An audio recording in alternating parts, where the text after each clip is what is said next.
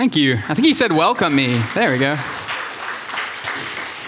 Good morning, y'all. It's really good to be here. Um, I love, love. Matt mentioned, you know, we're one of six congregations here at West, or y'all are one of six. I'm another one of six. Uh, excuse me, Evan. Wow. Sorry. Matt's not here. We can talk about Matt all day long, though, because he's far away. Um, and uh, I love when I get to come to the other congregations. I really, really do. And I've only been able to be here a few times and can say, I'm not going to like claim favorites, but I really do love being with you guys. And it's been a, you're a sweet community. So I'm glad I get to preach. Um, Y'all, I had a great sermon planned for this morning, um, and uh, partly because the passage of scripture that we were supposed to be preaching on was uh, a, a, scripture passage that I had already preached on, and I went, it was back in 2016, and I went and found my notes, and I was like, "Wow, this is it's like a, it's a pretty good sermon. Like I'm kind of excited. Like I get to reuse this." And uh, I came into the office Friday morning, and uh, Number one, I realized I was really angry. And I'll tell you why I was really angry. And being angry Friday morning, I realized, oh, I can't preach the sermon that I was going to be preaching.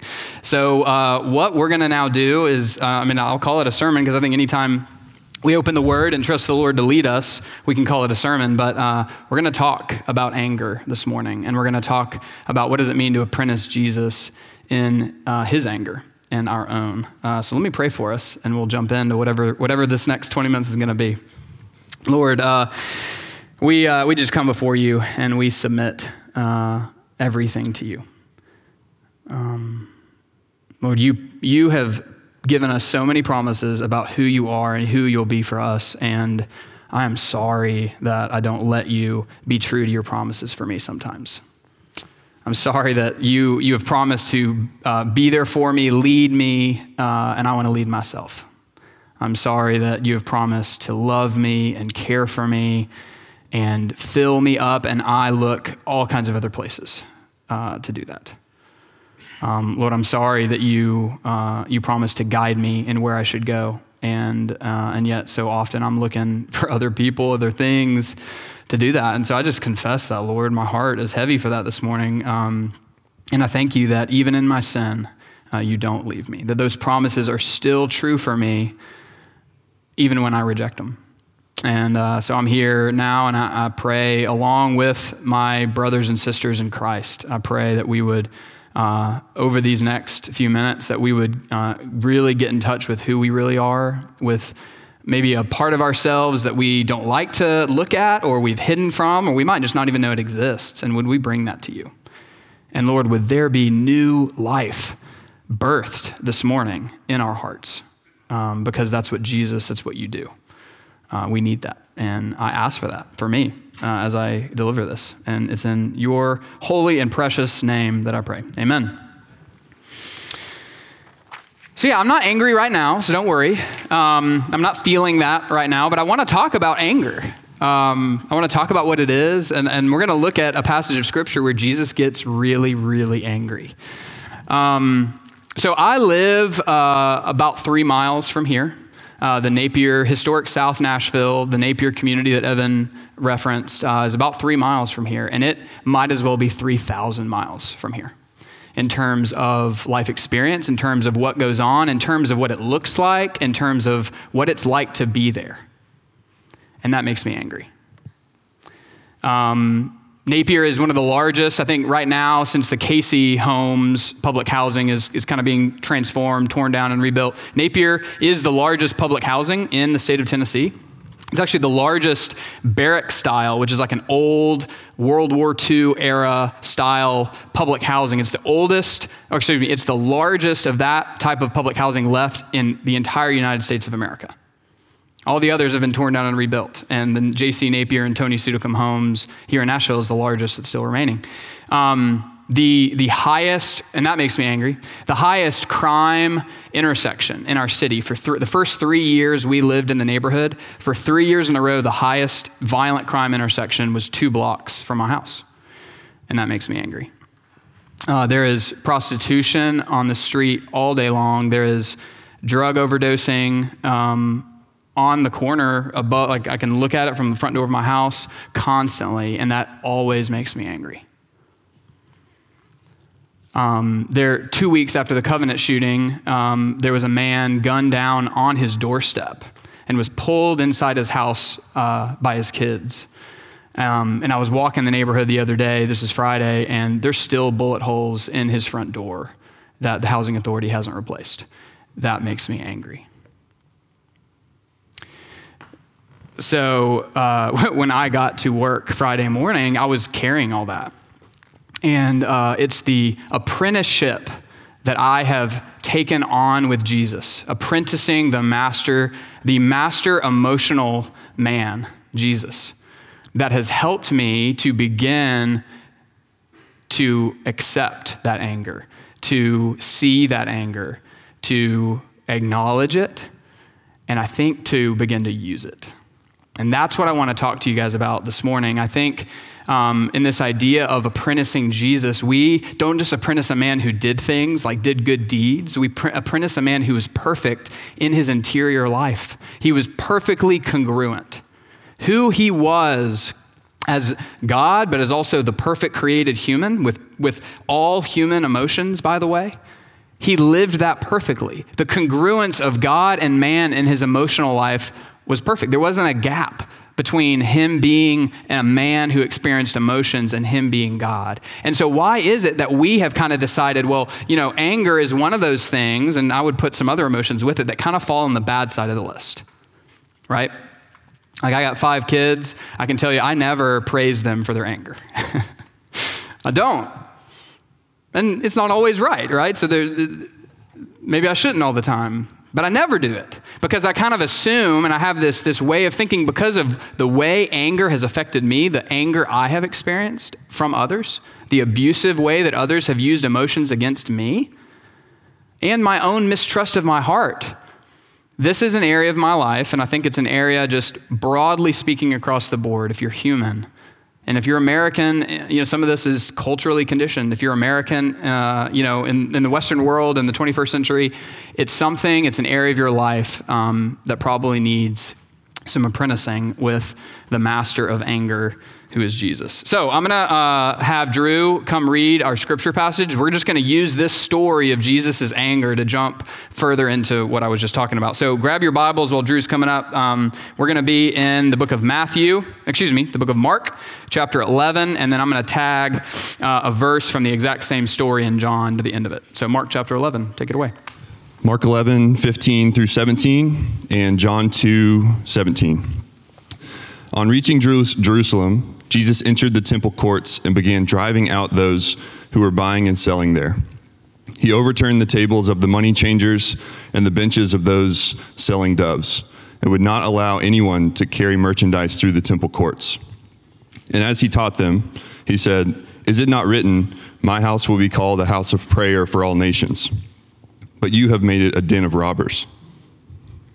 His disciples remembered that it is written, Zeal for your house will consume me. This is the word of the Lord. Thanks be to God. Thank you, Drew.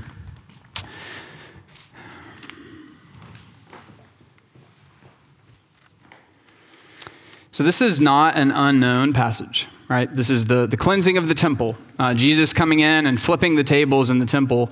And uh, it is unique, right? We don't get lots of examples like this. In some ways, this is, this is certainly not the only time we get pictures of Jesus' anger in Scripture, but it's for sure the most uh, picturesque, right? You can imagine this happening. And, and I think sometimes with these kinds of stories in Scripture, they really do. If you have been a Christian a long time, I kind of, if you're new to Christianity or you're even just an explorer and you'd say, I'm not a Christian, you're here this morning, I kind of envy you because you will have fresh eyes to see what maybe me and some of us uh, have a little bit clouded because this is one of those stories that can it can just get taught you know all the way from your sunday school felt board growing up and, and we can kind of box away these sort of stories and sometimes miss the significance. Hopefully that's not true for you but i know it has been for me with this story. So i want to i want to look at this because this is a picture of an angry jesus you cannot get around that. I know there have probably been all kinds of interpretations of this story that try to downplay that, or, or, even try to twist the story to make you think, well, he wasn't really angry, or this was this was like some other kind of thing, you know, going on. We we can over spiritualize Jesus. Try that one on for a second, right? It's possible. We can, we can forget that God came in the flesh to be fully human Not partly human, not human except for some of these human things. Now, he didn't have sin, right? We'll talk about that. But he was fully human, and so he is fully angry, and he's fully God, so he's fully perfect in this, I would say, pretty extreme expression of anger. So, why is Jesus angry? Is the question. He is angry. We can see that. He flips tables. There's in the Matthew account, it literally says he makes a whip and he runs around wielding a whip with the people in the temple at this time. So, why is he angry? Well, maybe a better question, and this I think might be a place we can jump off to talk about what anger is for Jesus and what anger can be for us. A better question than why is Jesus angry is maybe why did the anger that was a part of Jesus? Because one of the points I want to make is that anger is a part of us. It is a part of what it means to be human. It's part of a, a well rounded experience of life. So, why did this anger that was a part of Jesus come out at this moment? What was it that was going on that made the existing anger, this, this kind of bubbling pot of anger that lived in the life of Jesus, was a part of his emotional life? What about this particular episode in history made it bubble over in this way? Well, this was the time right before Passover when our story takes place. And we know Passover was the most important of all the feasts of the Jews.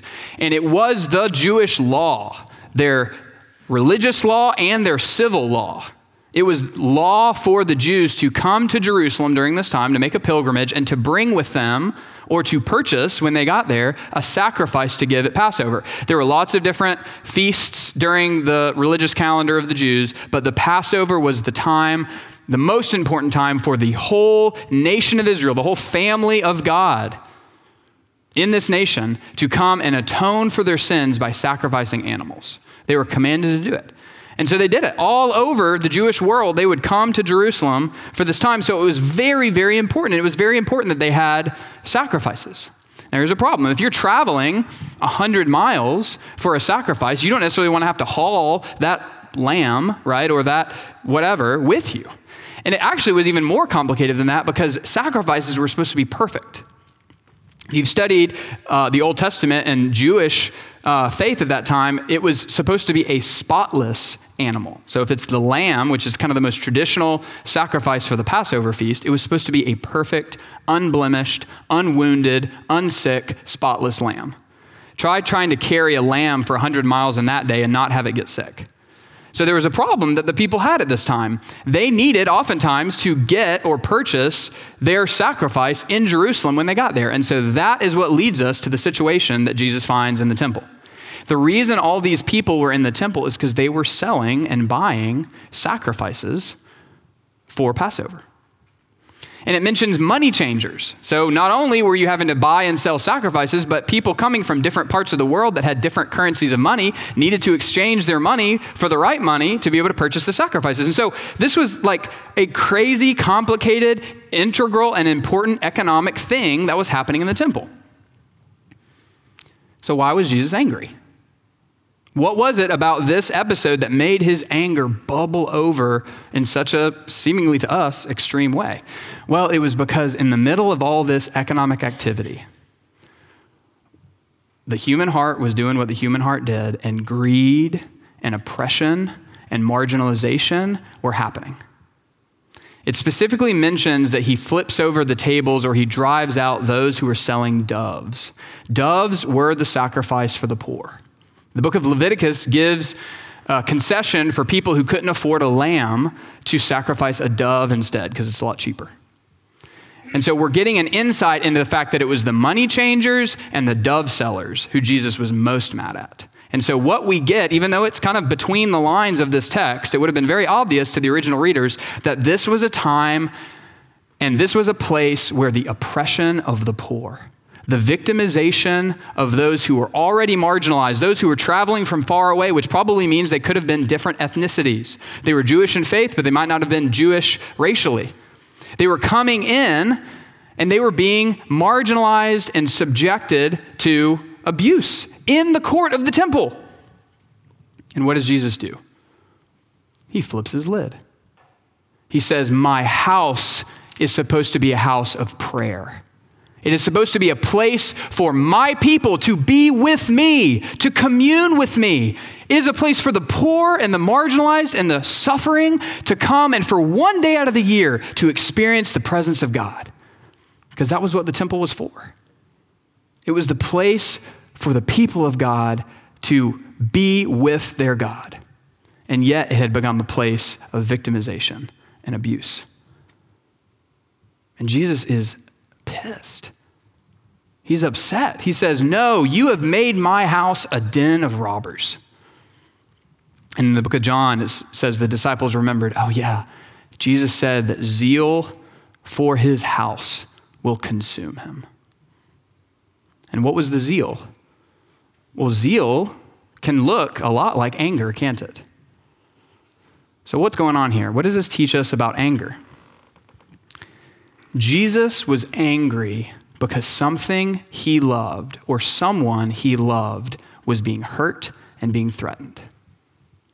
And that is the key to understanding why anger is so important. Anger is the muscle of love. I want you to think about that for a second. Anger is the muscle of love. Anger is like the bodyguard behind love. You ever seen like an important person, right? Let's say like a politician or even like a movie star. Who do they always have with them? They got some muscle, don't they? They got people following them to make sure that they're protected, to make sure that their will gets done, to make sure that whatever they want to happen succeeds. Love needs muscle, doesn't it? Have you ever experienced weak love? Have you ever experienced impotent love? Or love that couldn't get backed up? It's a sad thing, isn't it? The purpose of anger is so that the things that you love can be protected. It's to ignite in you a sense of value and fervor and zeal to see what you love flourish and to see what you love not attacked, not victimized, not hurt, not abused.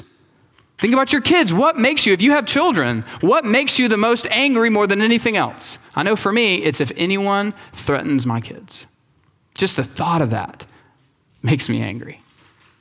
Right? It's because I love them. I expect that their needs are going to get met. I expect that they will be protected, they will be safe, they will be allowed to flourish. And if I see something getting in the way of that, my anger comes behind my love and it gives it some muscle. It gives me the ability to fight for what it is that I love. And your Jesus loves fiercely. He loves you fiercely. He wants to be with you, just like he wanted to be with the people in the temple, all of them, but especially the ones who needed him the most, or at least knew that they needed him the most the poor, the marginalized. There's a reason in Scripture why it is, they call them the quartet of the vulnerable, because there's four groups that are always discussed. They're always held up as particular objects of the affection of God the poor, the widows, the orphans, and the foreigners. It's not even that there's something inherently special about only those four categories. If you don't fall in those categories, you're not specially loved by God. It's because the poor, the widows, the orphans, and the foreigners, especially at this time, without good government, social services, or police protection, or whatever you want to, you know, look at, and at least we can hope is supposed to protect marginalized people today, they didn't have that. Right? So if you were a widow, if you were an orphan, if you were someone from another country, you didn't have basic protection, which means you knew you needed God. You knew you needed the power and the love of God. And so, who does Jesus love most? He loves the people who will let him love them. Okay, I know he loves everybody, but Jesus loves, just like you, you love someone who looks at you and says, Yes, I want you, right? How hard is it to love someone that looks at you and says, I don't want you, I don't need you? So imagine when we do that to the Lord. When we say, No, I'm not poor. I'm not, I don't need anything from you, God. I've got it. I've got it made. I, have got my plan. I've got my career. I've got my relationships. I've got my money. It's all protected. It's a barrier between you and God, but not so for the people who God was protecting in this story. And not so for many of the folks that live in my neighborhood.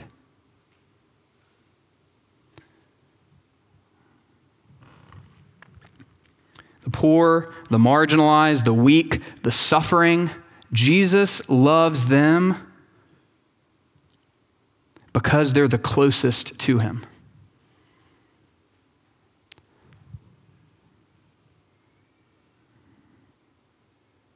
If you're powerless, he's powerful. If you're poor, he's rich. If you're suffering, he has medicine for you. And so Jesus' heart in this story is enraged and in love for the people that he loves. And we see in this a model for the place that anger should have in our hearts as well. So I grew up in uh, what we call it LA, Lower Alabama. and uh, I had this neighbor named Kenny. And uh, some people tell me I don't have much of a southern drawl. I don't know, some people, you might disagree, but um, trust me, Kenny had that Alabama accent. And uh, Kenny used to always say this when, when we were playing. He would, uh, like, we saw a little like rattlesnake over in the bushes. He'd like start throwing rocks at it. All right, I'm going to stop. He'd start throwing rocks at the snake, and he'd always say, I just remember this as a kid. He'd be like, Oh, he's getting good and angry now. he's, oh, he's getting real good and angry. So, what does it mean to be good and angry? Is that possible? How could we, like Jesus, apprentice the master in being good and angry? Well, it starts with knowing this. Um, one of my mentors says this to me My Jesus knows what sin has done to me.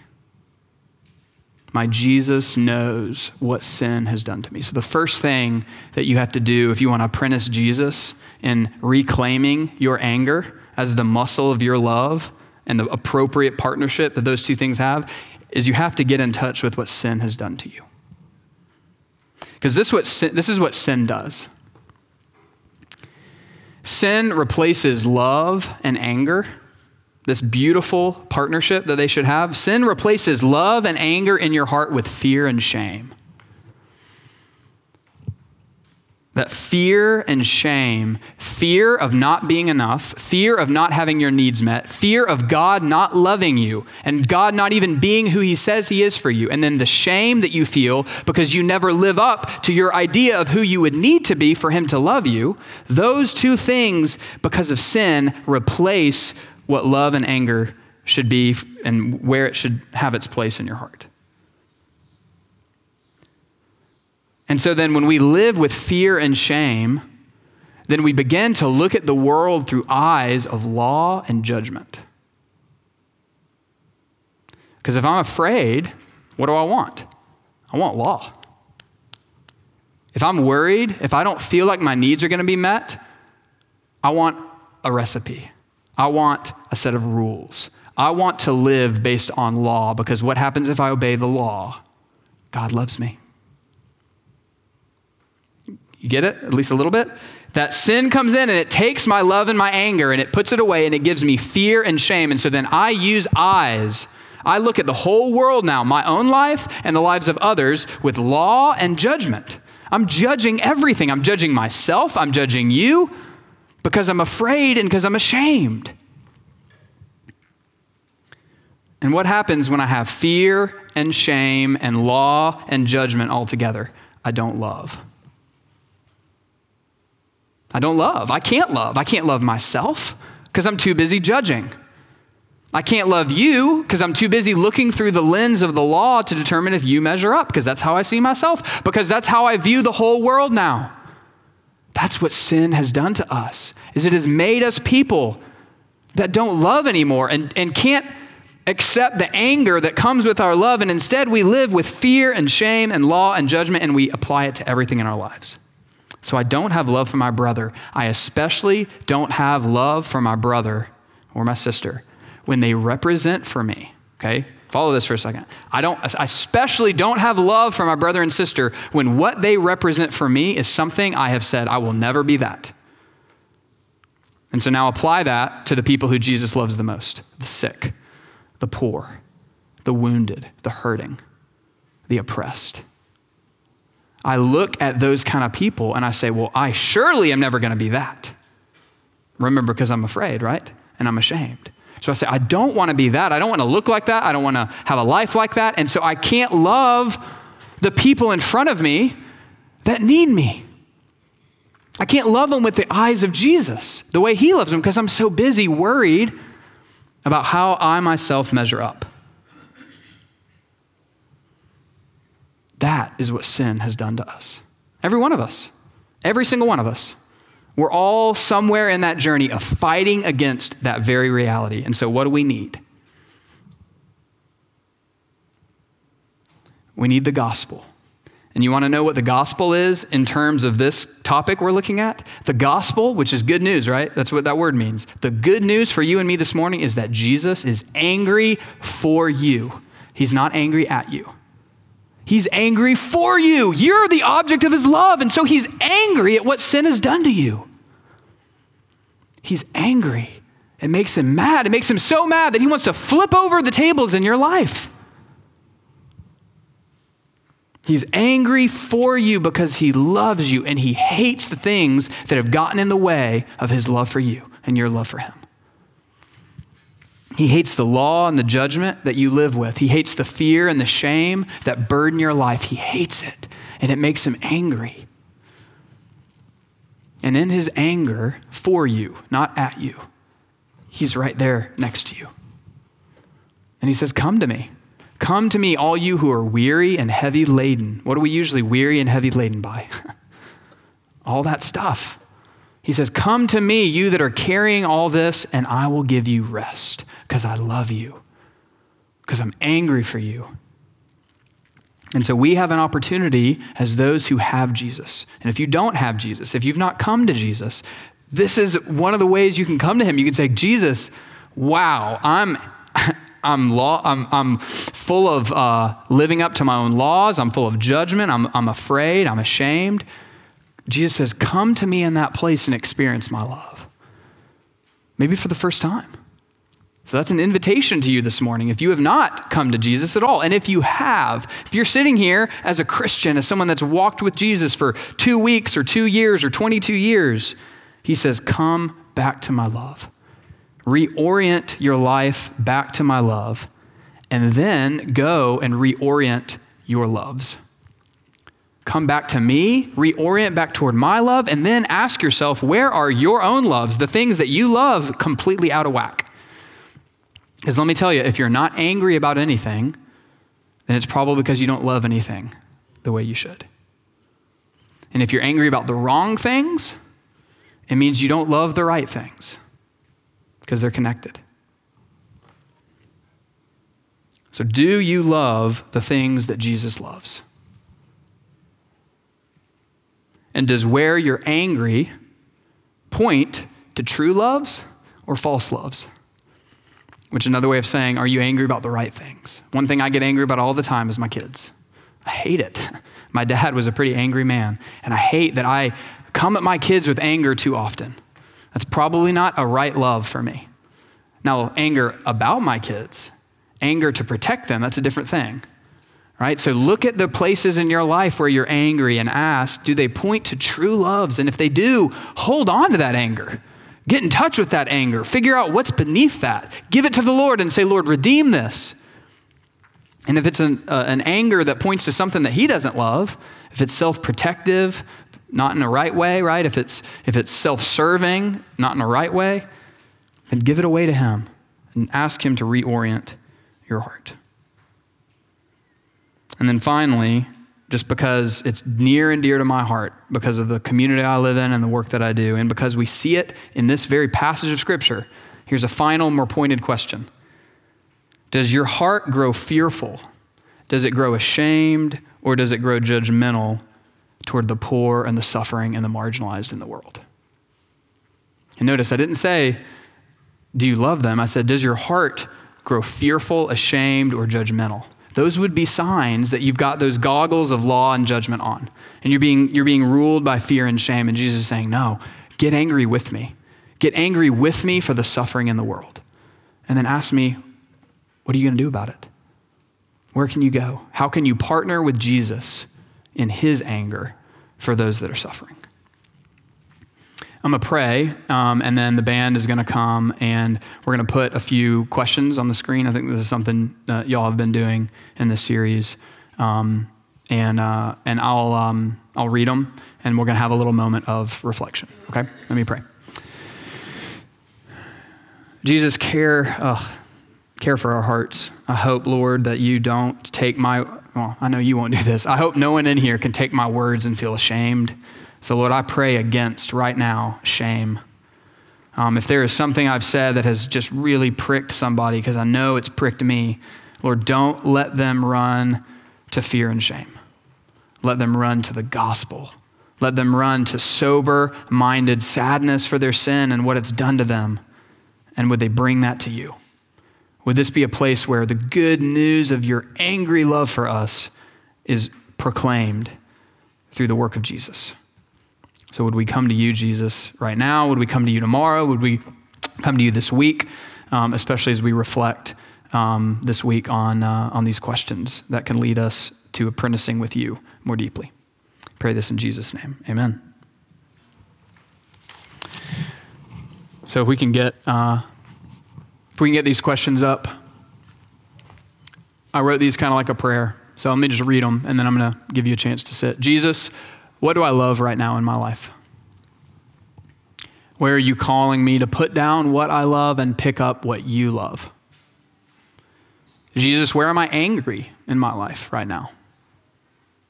Will you show me where I am angry in the wrong way because I'm loving the wrong things? And will you show me where I'm not angry enough? And help me to find my anger for the things that you love. We'll send these out this week, but take a few minutes uh, to sit with these.